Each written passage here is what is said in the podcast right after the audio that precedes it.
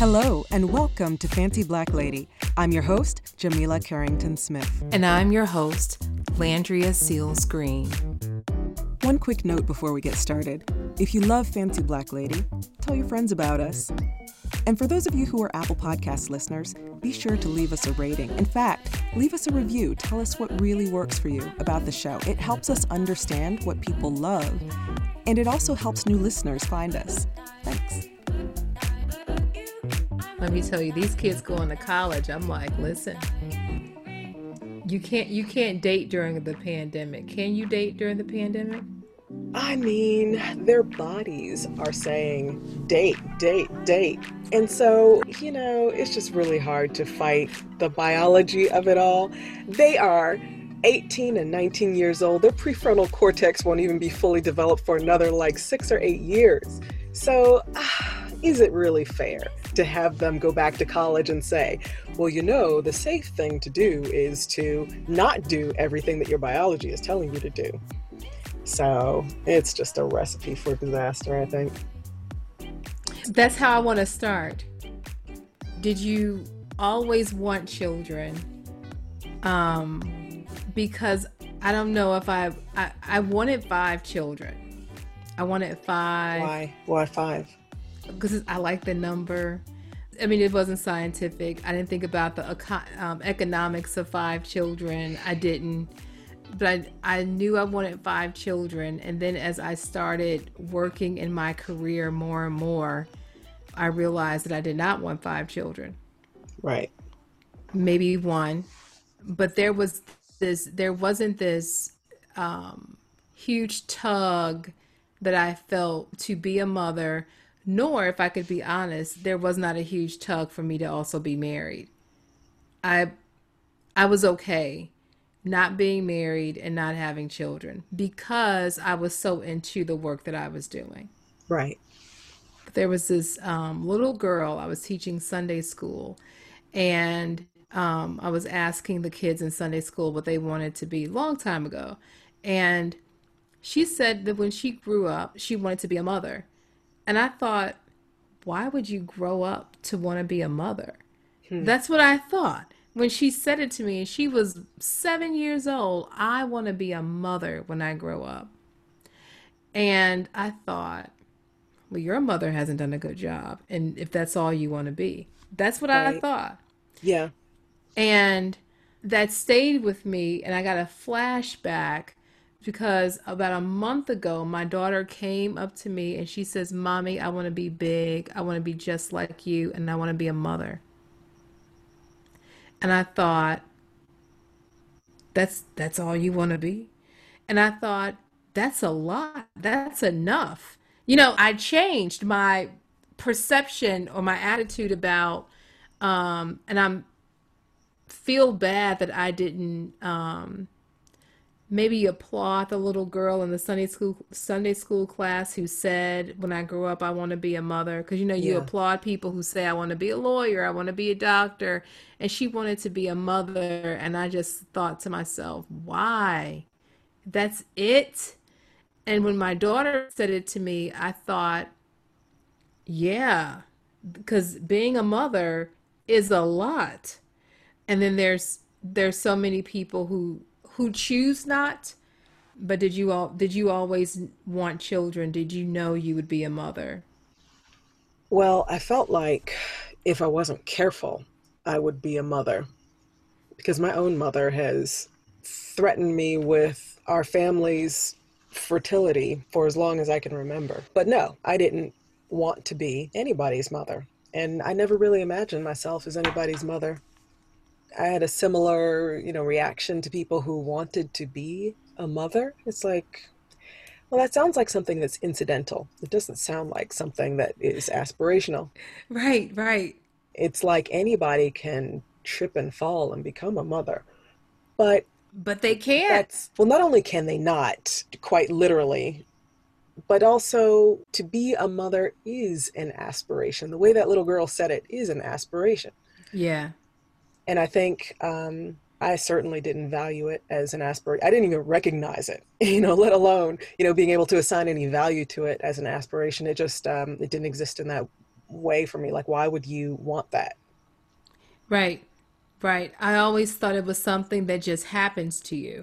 You just become a mother, but you That's don't right. aspire to be a mother until I was aspiring to be a mother.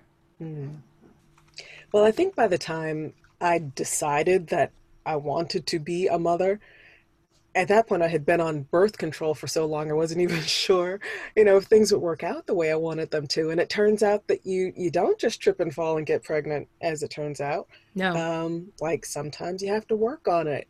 That was weird. But yes, ultimately I did become somebody's mother to somebody's mother's. Fortunately, the journey itself wasn't a difficult journey. There were other difficult things along the way. Yeah, our journey was, it became an aspiration, it became a mission. Um, when infertility became a word in our household, and I just never thought that word would be associated with with me. I thought that was, I honestly thought it was for women who didn't look like me, to be very hmm honest, um, hmm because that's that's what mo- the the market share shows us. Um, so when it was me, I, I thought, hmm, this is different. So let's fix it. So I became, I got on this journey to fix it, but my journey to fix it was also in alignment with how I fix things. So I I'm not a I don't like, you know, surgery as a thing to do. So I wasn't going that that route. I didn't like all of the procedures. So I thought if I can do acupuncture, um, if I can do a couldn't do a massage. And I thought about this today because I was cleaning out one of my desk drawers and came upon the DVD for infertility massage that I bought. And then all and then the card of the naturopathic person who does all of the um the, the different things and I thought I should keep his card just because it's a memory. But there are many people who aspire to be and have to work hard at it, um, medical interventions and all.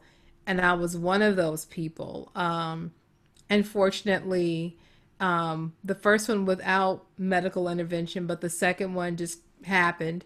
Um, I'm a mother of two, but then you become a mother, right? Um, and I'll just say the our first child, we you know we adopted, and I always felt like when you adopt, they want you to say thank you, and you should say thank you, yes. But they also make you feel like you shouldn't be tired. You shouldn't be any of those things because you have this baby.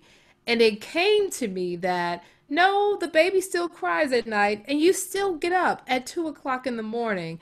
I don't care if the baby came from you um, naturally or out of your heart. You are still doing the hard work of mothering. Yes, Yes. yes. And it is more than a notion. Turns out it's a little more than incidental. And aren't we all still aspiring? And motherhood We are all still aspiring to to be be a mother. mother we would like to be. Yes, yes, I would like to be a mother. I would like to be the kind of mother that lives in my mind. Yes. I want to be the kind of mother that I want to be. Like, Right. you love your children, you, you know, hard won, however they came, and then all of a sudden you're in the middle of work during the pandemic. They walk in, and you know, Toni Morrison says that when your children enter a room, you should look at them like they are joy. And sometimes I don't look at my children like they are joy, and I feel Toni Morrison tapping me on the shoulder. Landria, if she were my friend, Landria, you need to look at your children as if love has just walked in the room. And sometimes noise has walked inside the room. I And I just. I can't. Well, I, look, my younger one has figured out how to place himself somehow when I'm on like a Zoom conference call and I'm looking at the camera and I am talking. He somehow figured out how to place himself also in my sight line and be talking to me while I am talking. Now, I love my children. Yes. And I do try to look at them like they are joy. And it's also true, like, pandemic has made me a better parent. I am a better parent just because they're with me. That's a thing. But just that thing where it's just like, it's not only that he's walking in and he needs something, it's just like, are you trying to mess me up? Yes, I don't really believe you're trying to mess me up. Mm-hmm. But that's exactly what you're doing is you are messing me up. Like maybe he just has so much faith in his mother that he believes that nothing can mess her up. But really what he's talking to me about is something that we have been over and over and over and over again. It's like I told you not to talk to me about this thing until you have made your bed, right?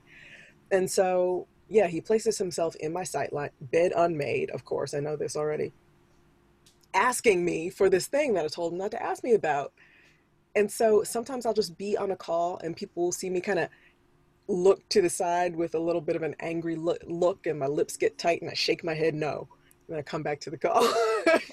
see, see that that's not joy. That's not the joy that Toni Morrison speaks of, and that is well, the look that I have on balance. On, my, on balance, it's right. Joy. It's not in that moment. Not in that moment, but it's a, it, it's really it, yes they're trying to mess you up. Yes these children have figured out how to put themselves on the side view not be seen by your audience but seen oh, by you. Only me. Yes only you. But you know I, I always think about when I went to all of the different appointments to try to find answers and had all of the different types of um, appointments when we had to complete mountains upon mountains of paperwork and there is a you are going after motherhood in a way that you just didn't imagine yeah. right and it's not sexy it's not romantic it is expensive and you have to front the cost of the of creating your family and i always think in the space of especially what's happening now what has that done to women who are trying to capture motherhood for themselves? Mm.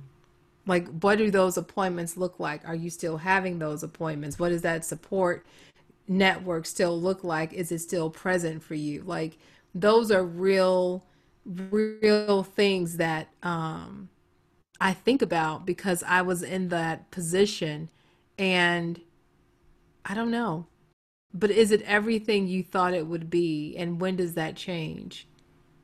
And what about women who don't want children? Do we leave room for them? Do we allow people to say, I don't want children? Without saying, well, what's wrong with her? Well, why doesn't she have kids yet? Or when, or my favorite is when a couple gets married, people like, so when the baby's coming? It is so invasive and it's obnoxious, it's so crass. really. Yes. It's obnoxious. Yes. And then after year two, they're like, so when are y'all going to have a baby? And it's thinking, eh, you know, some people don't want children. Well, we wanted to be married. We just wanted right. to be married for a little while. We weren't even trying to have children. I think we were maybe five years in before we even started. Yeah. Yeah, we were we were five. And then I was like, well, what's happening here? What's going on? And I remember going to my first OBGYN appointment, and the doctor was like, Girl, it's fine. It takes a minute. And I thought to myself, any medical practitioner who starts off a medical visit with girl should not be my doctor. Oh.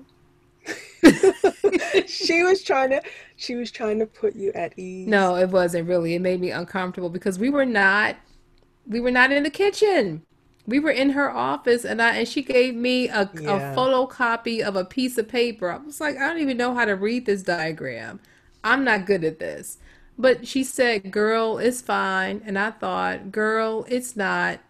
And turns out it wasn't. So yeah. I thought, let's not waste any more time. I was pregnant and gave birth to my first child and um, my husband had just taken a job across the country in Florida. And so uh, at that time, I was too pregnant to fly down there with him to check the place out. And I told him, hey, look, if you go and it's cool, then we're moving. Because this was the sense of adventure I had as a young professional with no children. And so I had this child, and um, I lived in my house for three weeks with him living in Florida with this child and um, And then I moved to Florida. Now, when I went there, I had no family there, no friends there. And we moved at the beginning of summer, which is like moving to Michigan at the beginning of winter. If you're Oh, someone who's nice. never experienced, yeah. Very nice. I mean. I would try to go to the I would go to the grocery store and take the baby just to get myself out of the house and because we needed things.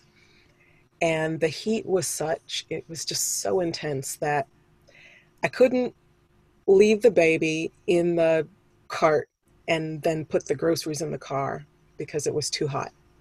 I couldn't put the baby in the car and turn the air conditioning on because the car wouldn't cool down quickly enough for me to put the groceries in the trunk as well. And so a trip to the grocery store and this this whole business of trying to, you know, groceries and baby and putting them in the car and literally the 1 minute that that took resulted in now the baby has diarrhea because he's overheated and, you know, that's what a trip to the grocery store buys me is a baby with diarrhea. And this whole time, and you know, my older one, he was a beautiful baby, just like unreasonably beautiful, like not even fair how beautiful he was. And so people would stop us all the time, like, Your baby is so beautiful. You must love, look at you, new mama.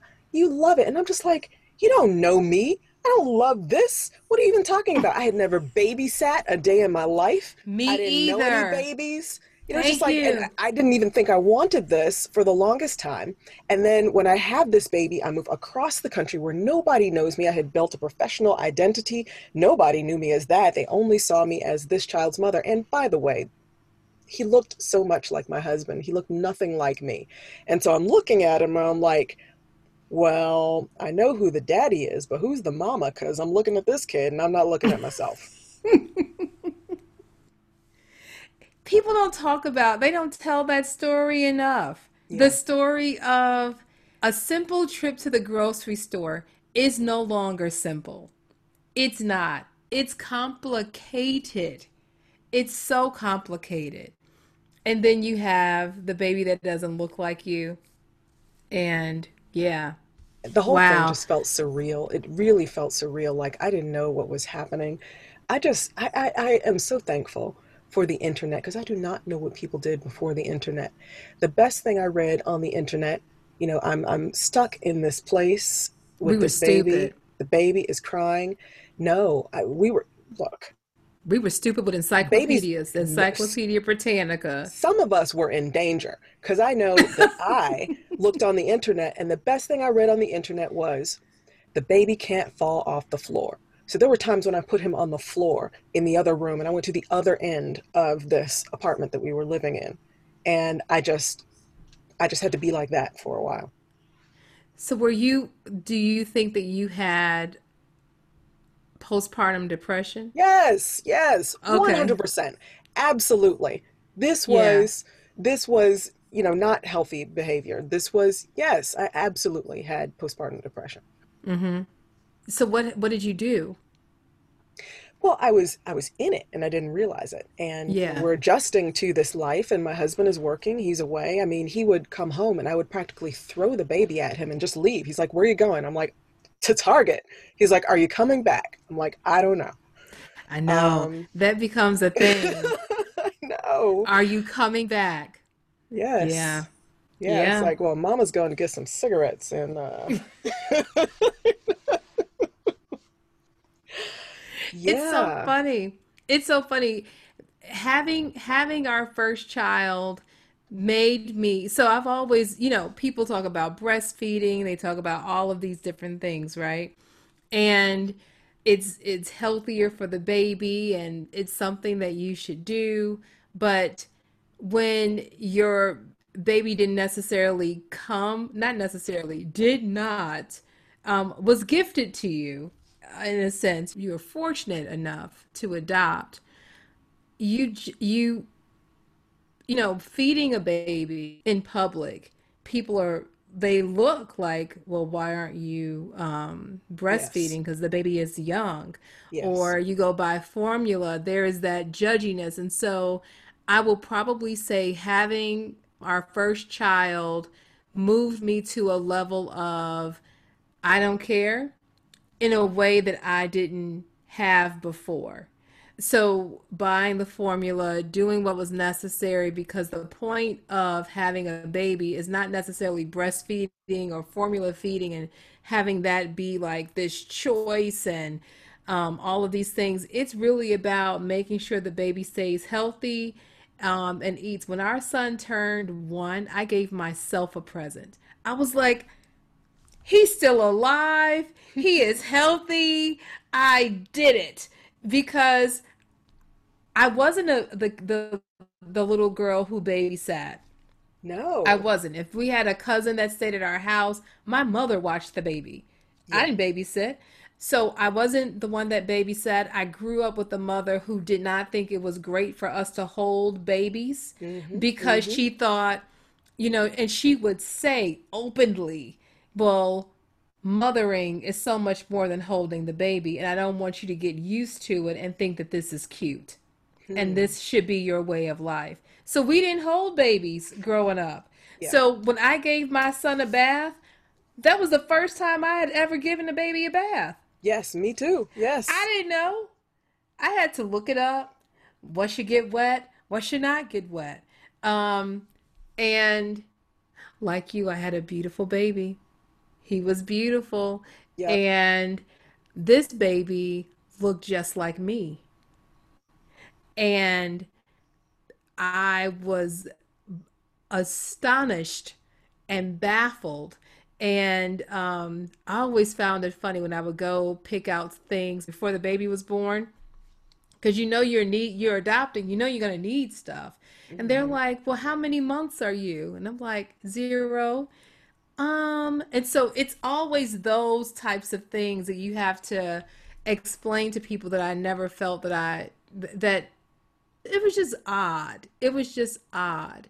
So I I always um think about mothers differently because I had a different experience. Like mm-hmm. what is mm-hmm. what does that look like for like I take nothing for granted. Mm-hmm. Nothing. Well, you know, you mentioned breastfeeding. I was pregnant with both of my children. I um, wanted to breastfeed, but I did not. And I know a lot of people talk about breastfeeding, but you know, I, I honestly think that with my first one, all of the circumstances that you know led to the postpartum I, I, think this was another ingredient to that yeah because of course when you breastfeed there's the oxytocin and you feel like he doesn't look like me but he's mine and i can feel it i'm giving him my life you know i'm giving him his milk but um, he wouldn't latch couldn't latch and it wasn't until he was older that um, the doctor realized that it's because his frenulum was too far forward, the thing that mm. ties your tongue to the bottom of your mouth. Yeah. So he was tongue tied.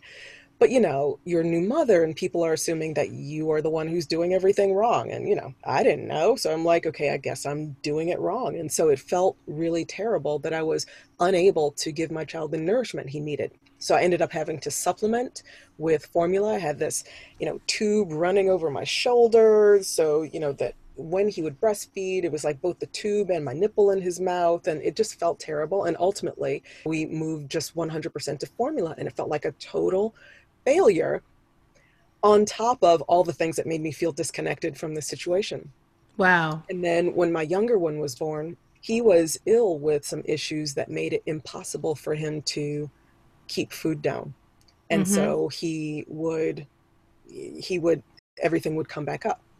And so um, it was the first time that I was breastfeeding successfully, and I could feel what it felt like when a child is really latching, but he couldn't keep it down. And so there's this feeling that my body has nurtured him this whole time, and yet my body can't sustain him. And this was before I knew the extent of the issues that we were having, but none of it was uh, was good or successful in that way. So I, I, I I have had some real trauma around both my babies. It sounds very traumatic and it feels like, you know, you, women have all of these things.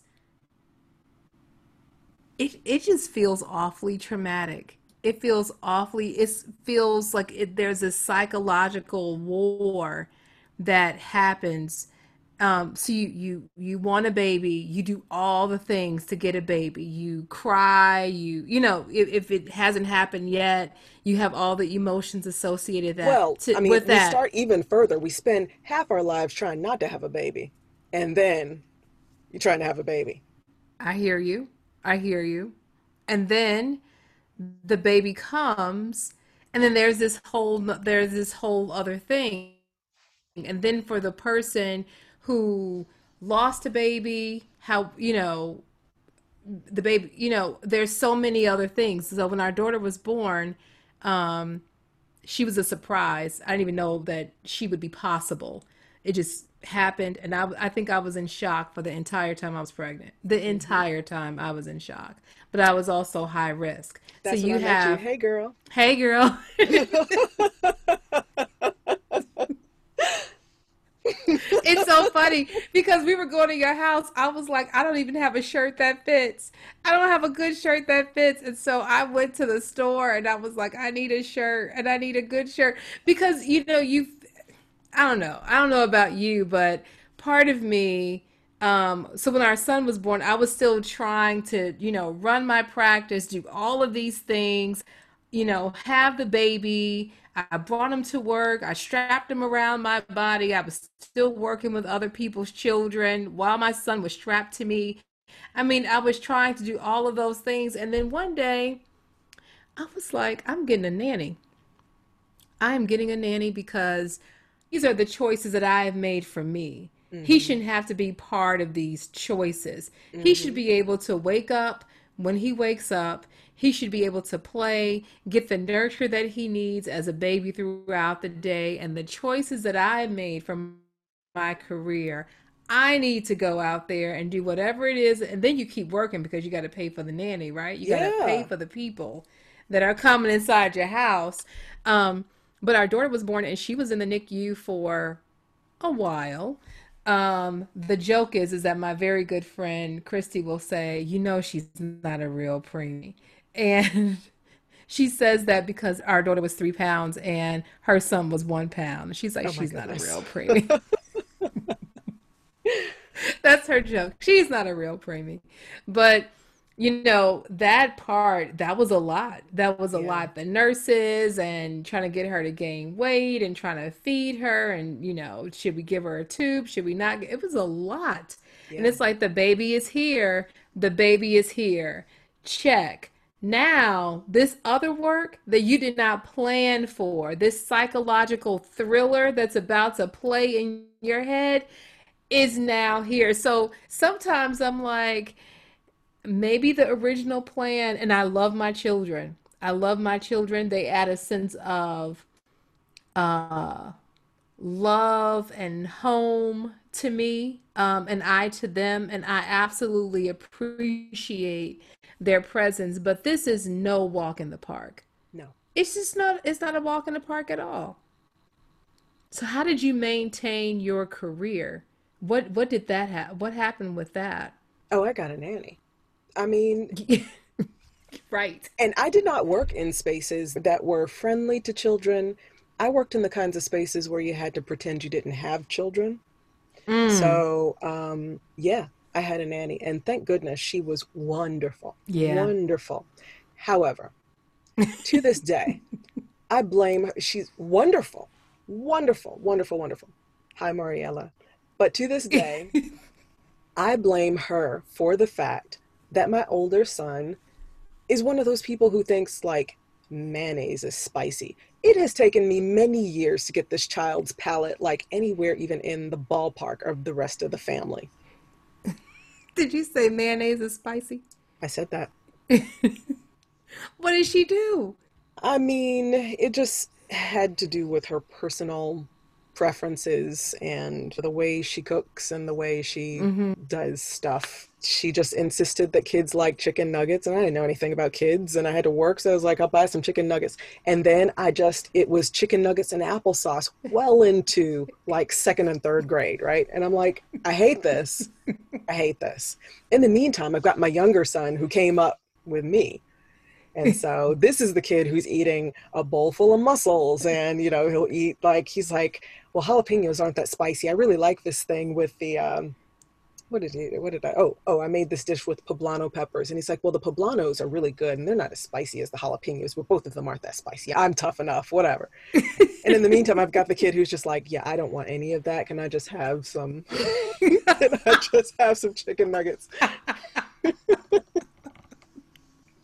but yes, you're right about, because with my younger one, we had some very serious health issues and we lived in the hospital with him for uh, I don't know, maybe two months. Like it was so bad that I've told you, I my mind has almost blotted out this period in my life. Yeah. There are whole blocks of detail that I don't remember.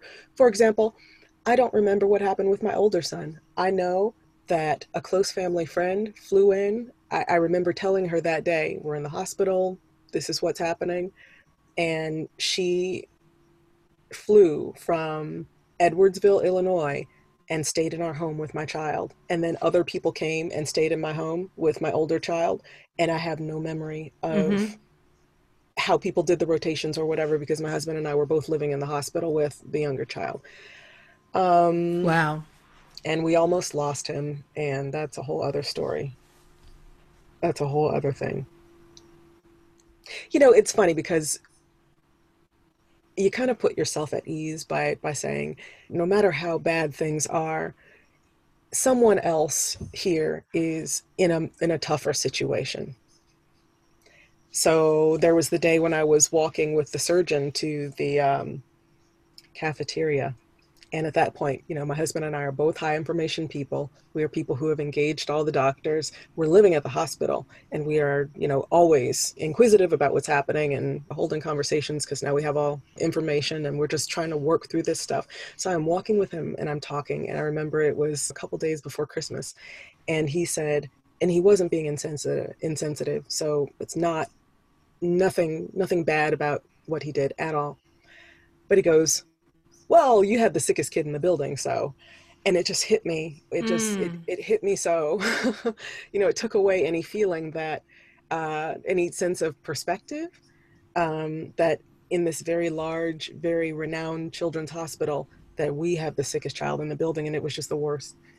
Anyway, um but I was going to say right. So afterward, the whirlwind after we have gotten over this huge hump and I'm just like, wow, wait, you're sending him home with a nurse, right? Because who's supposed to do? Wait, what? I'm supposed to take care yeah. of this? He has an incision from the right side of his abdomen all the way over to the left side of his abdomen, and I'm supposed to do, you know, I'm supposed to, when the baby rips out the feeding tube, I'm supposed to be the one who, over his crying objections, put it back inside of him through his nose and down his esophagus.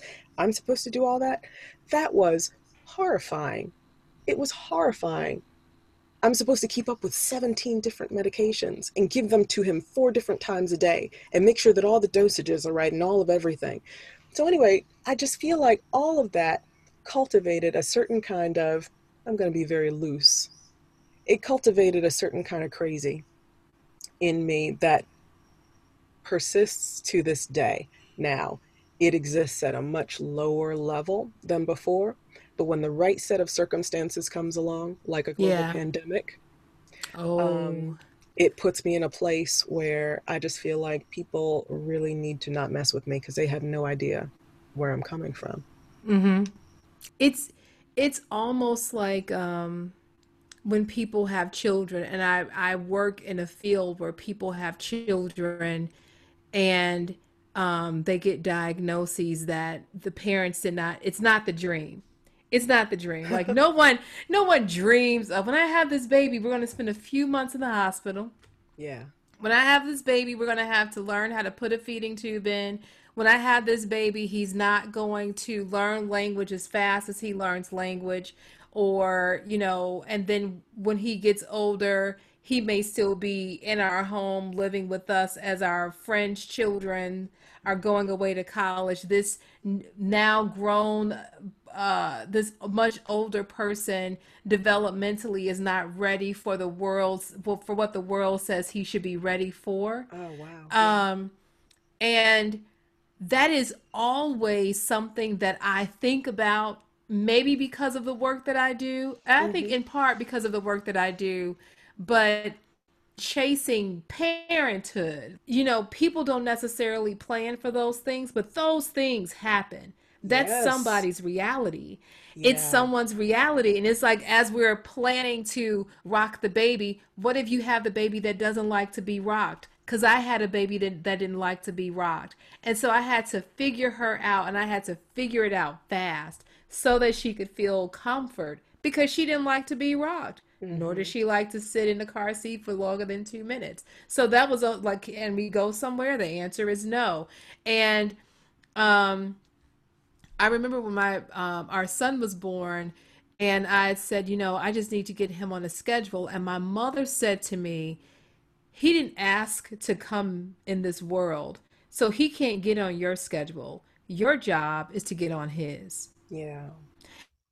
And I always think about that when people talk about sleep schedules and all this. And I get people need to sleep. Don't get me wrong. I get people need to sleep, but the baby is the baby. This is mm-hmm. what they're, you know, um, at what point do we we stop making them adjust to our our crazy lives of career and um, moving moving and shaking or do we say thank you for coming thank you for being here and I am at your service. Although these days I'm like at the service, I'm a, I'm an administrative assistant for my kids as they, you know, were homeschool and remote learning. But in a sense, we chase parenthood. We we get it finally if that's what we want.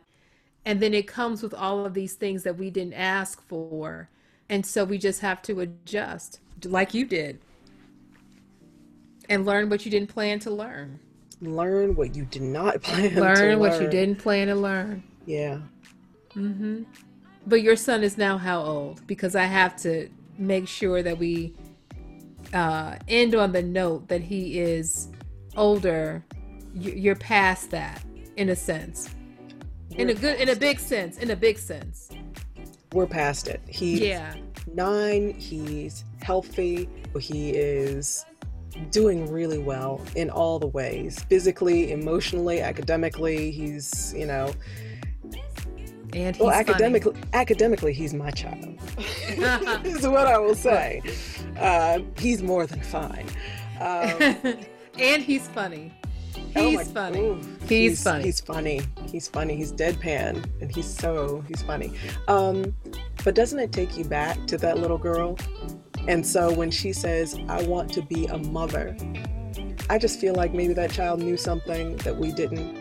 Even go. though she she knew not at all, you know, what may lie ahead for her as a mother, I feel like in that moment she knew more than you or I did before we became mothers. Because when you are a mother, that is one that that is one thing. That's a big job. That's a huge job. And it never goes away. And it does not go away. Thanks for listening to Fancy Black Lady. Don't forget to follow us on Facebook and visit our store at fancyblacklady.com. And as always, keep it fancy.